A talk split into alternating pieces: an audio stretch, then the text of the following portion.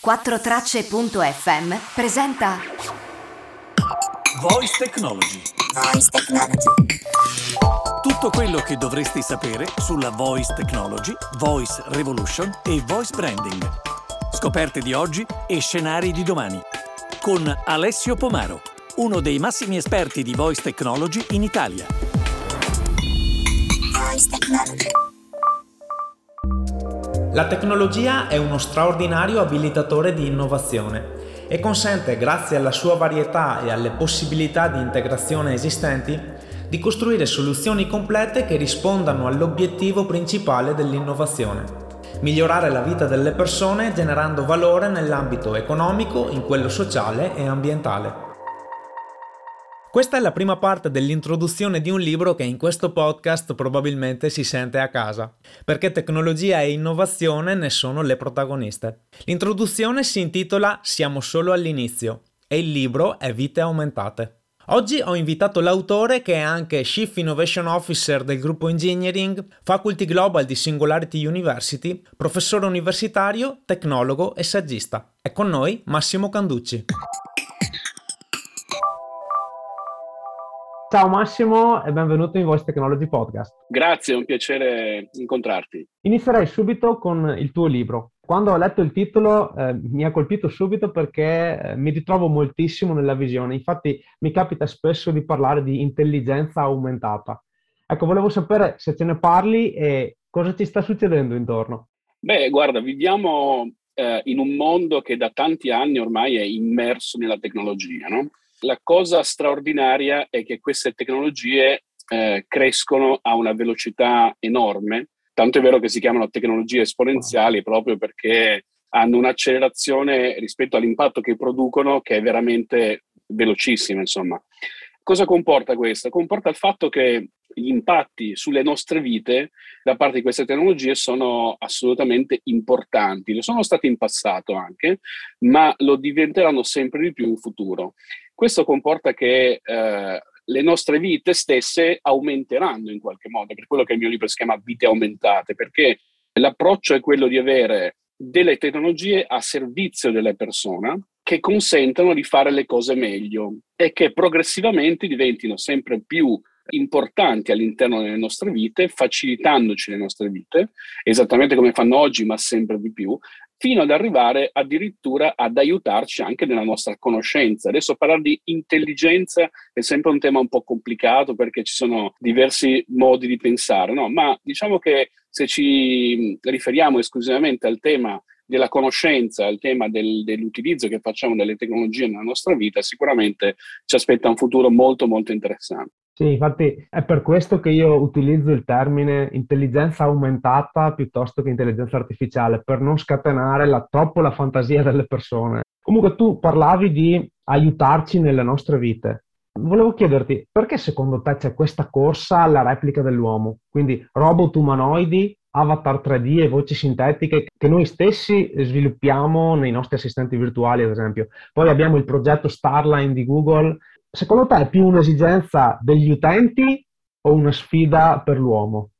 Beh, guarda, il, secondo me il progetto Stern di Google è fondamentalmente un'esigenza dell'uomo, nel senso che ti, permet, ti permetterà, diciamo, quando dovrà essere in qualche modo disponibile per tutti, ti dovrebbe permettere di metterti in comunicazione con le persone in modo un po' più naturale no? rispetto alla classica telefonata o rispetto alla, alla, videoconferenza o anche rispetto a meccanismi un po' più innovativi tipo la presenza olografica. No? Quindi certo. tu hai questo pannello dove vedi una, in 3D insomma, la persona con cui stai parlando. Quindi stiamo parlando di evoluzione della comunicazione. La corsa però non è soltanto in questa direzione perché da un certo punto di vista c'è la comunicazione, ma tu parlavi anche di robot umanoidi, no? Allora, eh, no, ho, scusa, ho visto sì. il tuo post che hai messo in, in, questi giorni proprio dove c'è una mimica facciale che è davvero impressionante. Sì, in realtà poi bisogna chiedersi a che cosa servono queste cose, nel eh, senso infatti. che se, lo, se, l'obiettivo è avere delle macchine che ci aiutino, sia nel, nell'industria per esempio, ma anche più semplicemente nelle faccende di casa, allora non è che sia proprio così necessario avere un robot umanoide. A volte potremmo ragionare su macchine con forme completamente diverse che, perché magari queste forme sono più efficienti, anche se in realtà poi sappiamo che i nostri ambienti, gli ambienti in cui viviamo, sono in qualche modo costruiti sulla base della forma dell'uomo e della donna, perché naturalmente siamo noi che ci muoviamo nei nostri spazi. Quindi uno potrebbe pensare, vabbè, la forma umanoide per, per il robot potrebbe avere un senso. E infatti ci, ci sono alcune sperimentazioni in questo, in questo, senso.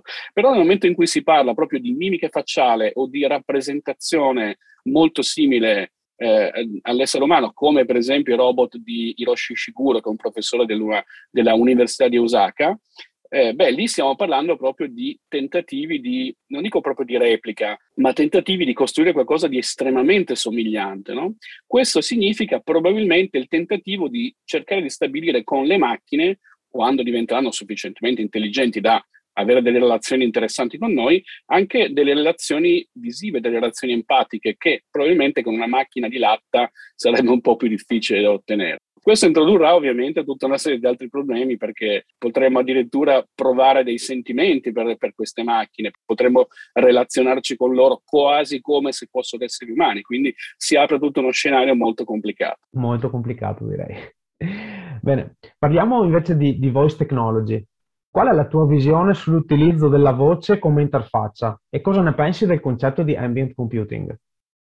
Beh, allora, la voce credo che diventerà in breve tempo uno dei canali principali con cui ci relazioneremo con le macchine. Basta vedere oggi quello che facciamo con un assistente vocale qualunque nella nostra disponibilità. No? Oggi eh, chiediamo per esempio ad Alexa di accendere le luci, di mettere un timer, di ricordarci qualche cosa e lo facciamo mentre inizialmente un po' ci vergognavamo di parlare con le macchine, eh, dopo un po' invece ci, ci viene eh, sufficientemente naturale, cioè lo consideriamo un canale normale da utilizzare. Nel momento in cui la tecnologia di base diventerà sempre più importante, quindi sempre più capace da una parte di riconoscere meglio quello che diciamo e dall'altra parte di collegarsi a tutta una serie di hub di contenuti e servizi, ecco che sarà molto più facile e molto più bello anche, no? Cioè un conto è dire ad Alexa accendi la luce della cucina, tutto un altro discorso invece è dire ad Alexa prenotami una sala riunione al secondo piano per un giorno della settimana in cui non ho appuntamenti. Quindi qua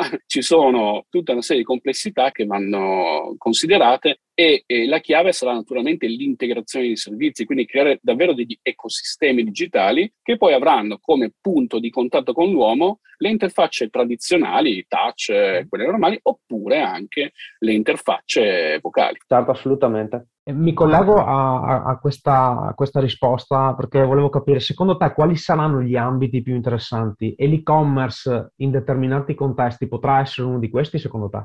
Sì, secondo me sì, però non come lo pensiamo oggi, nel senso che ti dico, quando per esempio Alexa mi parla suggerendomi qualcosa da comprare, un po' mi, mi disturba, perché mi sembra un po' una violazione del, del, mio spazio. No? Mi rendo conto che sia magari una questione d'abitudine, però mentre io utilizzo questi assistenti molto spesso, quando sento da parte loro un po' di proattività nel cercare di convincermi a comprare qualcosa, mi dà un po' fastidio. Ma in realtà, se consideriamo questo canale come uno dei canali da utilizzare in un futuro quando avremo dispositivi di tipo diverso, per esempio gli smart glasses di cui tanto si parla in questo periodo, beh, a quel punto le cose cambieranno, perché se cominciamo a ragionare in un'ottica in cui noi ci muoviamo nel nostro mondo avendo a disposizione degli smart glasses di realtà virtuale e di realtà aumentata contemporaneamente, che ci aiutano nella nostra quotidianità, come oggi ci aiuta lo smartphone. Quindi noi passeremo progressivamente dall'utilizzo dello smartphone all'utilizzo di questi tipi di occhiali. E apro una parentesi, tra l'altro è notizia di qualche giorno fa, c'è un famoso analista che ha inviato una lettera agli azionisti Apple dicendo guardate che nel giro di dieci anni il mondo si sposterà dal mobile first, cioè dalla necessità di avere servizi e applicazioni fondamentalmente centrate sugli smartphone, al glasses first, quindi tutto si muoverà es- quasi esclusivamente mh, sugli, sugli, smart glasses. Questo cosa significa? Che avendo a disposizione quel tipo di dispositivo sul, sulla faccia, davanti agli occhi, ci verrà naturale parlare con questo dispositivo, anche perché non avremo altro modo, non è che potremo andare a toccare da qualche parte. Quindi quello diventerà probabilmente, insieme alle gesture, il modo principale con cui comunicare con questo dispositivo e di conseguenza ottenere servizi, eh, applicazioni e contenuti. E già probabilmente anche prima degli smart glasses prob- probabilmente avremo questo tipo di approccio anche con le smart TV perché magari eh, stiamo, in, in, stiamo guardando qualcosa alla smart TV per interagire eh, e quindi per eh, anche acquistare un prodotto stesso che viene proposto probabilmente ci verrà naturale smart, verso la smart TV. Certo, sì, questo, questo, è molto interessante, ma um, diciamo che un, un, caso d'uso abbastanza semplice che mi viene in mente è quando noi eh, ci muoviamo, per esempio, in un centro commerciale con gli smart glasses a bordo, senza la necessità di entrare in un negozio, potrebbero pioverci davanti al campo visivo tutta una serie di pubblicità, di eh, avvisi di sconti, promozioni fatte per noi che arrivano dagli ecosistemi dei negozi che sono intorno a noi. No? Eh, questo da un lato potrebbe sembrare un po' pesante rispetto all'utilizzo che magari vorremmo fare di questi dispositivi e tra l'altro c'è da sperare che la nostra privacy venga in qualche modo tutelata, però dall'altra parte è sicuramente una cosa interessante perché nel momento in cui tu passi di, a fianco negozio e non stai neanche pensando a quel tipo di negozio, ma ti arriva un'offerta esattamente di un prodotto che stavi cercando, eh, magari ti può venire anche la tentazione di entrare a comprarlo, oppure più semplicemente di accettare effettuare l'acquisto direttamente eh, in modo vocale senza neanche recarti dentro un negozio. No? Quindi ci sono tante possibilità. Cambiamo completamente ambito, ma non così tanto. Ecco, questa domanda io l'ho già fatta a, ad altri ospiti perché è qualcosa di davvero veramente innovativo e mi piace sentire diversi punti di vista, perché l'argomento è la quantum AI, quindi parliamo di computer quantistico. Il limite ad oggi è sempre stata la potenza di calcolo anche per l'intelligenza artificiale e per molte tecnologie esponenziali ma domani probabilmente questo limite eh, sparirà almeno per i problemi che ci immaginiamo oggi. Saremmo in grado, secondo te, di gestire un potenziale di questo tipo? Visto anche le, sì. scoperte, le scoperte, che stanno uscendo proprio dove le, l'AI risolve problemi che erano fermi da 50 anni, ad esempio. Sì, sì eh, qua bisogna un po' separare gli ambiti. Da, dal punto di vista della potenza di calcolo, sicuramente andiamo in una direzione in cui la potenza di calcolo aumenterà moltissimo. Siamo abituati ad avere a, ragionare con la legge di Moore, una legge che in qualche modo determina un aumento esponenziale della capacità di calcolo dei microprocessori e contemporaneamente una riduzione esponenziale sempre del loro costo. Quindi noi in passato eravamo abituati a, a, comprare dei prodotti che erano molto migliori di quelli che avevamo comprato in passato e costavano molto meno, no? era, ed era una cosa bellissima. Questa cosa sta ancora accadendo anche se in realtà con modalità diverse, perché la legge di Moore è arrivata diciamo, dal punto di vista fisico proprio quasi alla fine, non si può più miniaturizzare più di tanto, però l'aumento di potenza di calcolo continuerà a esserci per, diciamo, seguendo altre strategie, come il calcolo parallelo, per esempio con l'aumento dei core, eccetera. Ma ecco che diciamo, la tecnologia quantistica rompe questo schema perché va ad inserire una metodologia completamente nuova che consente incidentalmente di aumentare anche di milioni di volte la potenza di calcolo disponibile. Ora la domanda è cosa ci facciamo con tutta questa potenza di di calcolo, non dobbiamo pensare che siano però computer tradizionali ad essere milioni di volte più veloci. Questo è il punto. Dobbiamo pensare che per alcune particolari e molto verticali applicazioni avremo potenza di calcolo molto superiore. Questo è il grande limite, perché per il momento queste grandissime prestazioni, che poi tra l'altro sono vincolate ad una serie di requisiti tecnici e fisici non banali, per esempio le macchine devono essere messe a temperature molto molto molto basse per poter funzionare. Ecco, una volta superati questi limiti, bisognerà capire come cercare di generalizzare l'utilizzo di queste, di queste, macchine. E questa è esattamente la stessa cosa che viene con gli algoritmi di intelligenza artificiale, perché oggi gli algoritmi di intelligenza artificiale sono fondamentalmente algoritmi statistici, che sono bravissimi a fare delle cose, ma eh, le cose che fanno sono poche e sono molto settoriali. L'algoritmo che riconosce le immagini fa solo quello, lo fa molto bene, ma non gli puoi chiedere per esempio di riconoscere la voce, perché non è il suo mestiere, non ne sarebbe in grado. Certo. Quindi che cosa succede? Che abbiamo esattamente questa dicotomia, sia potenza di calcolo, sia algoritmi che sono molto bravi a fare poche cose, ma le fanno molto velocemente. Ora, che cosa succederà più avanti è tutto da comprendere, perché è possibile che un aumento enorme della potenza di calcolo da una parte consenta contemporaneamente di arrivare ad intelligenze artificiali che non siano proprio generaliste, ma che abbiano ambiti di applicazione sempre più interessanti. E questo è, un, un, campo molto molto interessante, staremo a vedere quello che accadrà. Bene. Ecco, eh, chiudiamo con, uh, perché mi, mi, ero salvato un tuo post eh, dove dicevi, lo leggo perché dopo lo, ce lo commenti. Oggi questi strumenti ci sembrano strani, anomali. Ci sentiamo stupidi a comunicare a voce con loro come siamo abituati a fare tra esseri umani. Ma il problema non sono gli strumenti, il problema è che noi non siamo ancora abituati. Come cinque anni fa non eravamo abituati a parlare con gli assistenti vocali, mentre oggi lo facciamo senza problemi. Come 15 anni fa non eravamo abituati ad usare uno smartphone e adesso è diventato un appendice del nostro corpo. Poi vai avanti e dici, siamo solo all'inizio. Quindi io volevo chiederti, all'inizio di cosa? Cosa c'è nel futuro secondo te? Raccontaci qualche evoluzione importante che ti immagini, anche se ne abbiamo già dette molte. Beh, guarda, siamo solo all'inizio, è il mio, il mio mantra da, da, molti, da molti anni. Che cosa significa? Significa che nonostante non abbiamo la palla di cristallo, nessuno ce l'ha, quindi quello che facciamo è diciamo, cercare di comprendere cosa potrebbe accadere nel futuro guardando il presente e guardando il passato, quello che vediamo è bellissimo, nel senso che abbiamo un insieme enorme di tecnologie abilitanti oggi, cerchiamo di, anche di capire, di intravedere come saranno queste tecnologie in futuro e questo è una cosa diciamo abbastanza chiara, chiaramente dipende dal, dall'arco temporale che ti dai. E la cosa bella però è cercare di comprendere come queste tecnologie del futuro potranno essere utilizzate insieme all'interno di ecosistemi digitali per costruire qualcosa di interessante. Per esempio, l'auto autonoma no, è una cosa banale, no? se ci pensiamo oggi, ci si sta lavorando tantissimo, quello che ci aspetta è soltanto una evoluzione tecnologica, cioè certo. le macchine autonome devono funzionare semplicemente meglio, sia dal punto di vista della guida, sia dal punto di vista delle capacità di muoversi in modo elettrico, eccetera. No? E questo è soltanto uno dei campi. Proviamo a pensare cosa potrebbe accadere, per esempio, nel controllo della nostra salute, tanto per, per fare un esempio un po' più che ci interessa un po' più direttamente. Beh, in futuro potremmo avere, per esempio, esempio dei dispositivi a bordo del nostro corpo che ci aiutino a tenere sotto controllo tutti i nostri parametri vitali, anche quando siamo sani, non c'è bisogno di ammalarsi per utilizzare questi dispositivi. Tanto è vero che già oggi sappiamo che alcuni dispositivi consumer come gli smartwatch a volte salvano la vita delle persone perché gli avvisano di qualche problema cardiaco, per esempio. Ecco, proviamo a pensare cosa potrebbe accadere in futuro avendo dei dispositivi di questo tipo a bordo del nostro corpo in grado di rilevare numerosi parametri e di avvisarci quando qualcosa non va bene. Oppure addirittura consentirci, quando stiamo male, perché a volte accade, di stare a casa invece che stare in ospedale, grazie al fatto che il monitoraggio della nostra persona può avvenire attraverso queste tecnologie. Oppure addirittura somministrarci farmaci su controllo medico, naturalmente, quando ne abbiamo bisogno, quando alcuni livelli di alcune sostanze si abbassano, ci arriva la somministrazione automatica. Quindi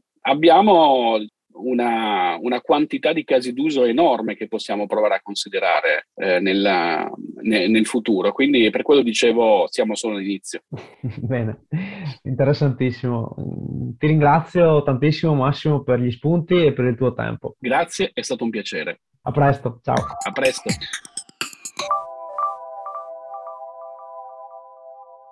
Vediamo un takeaway composto da 5 punti per fissare alcuni concetti. 1.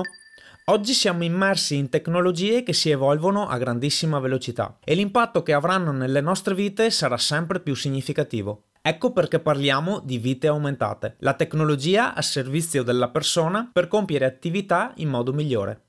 2.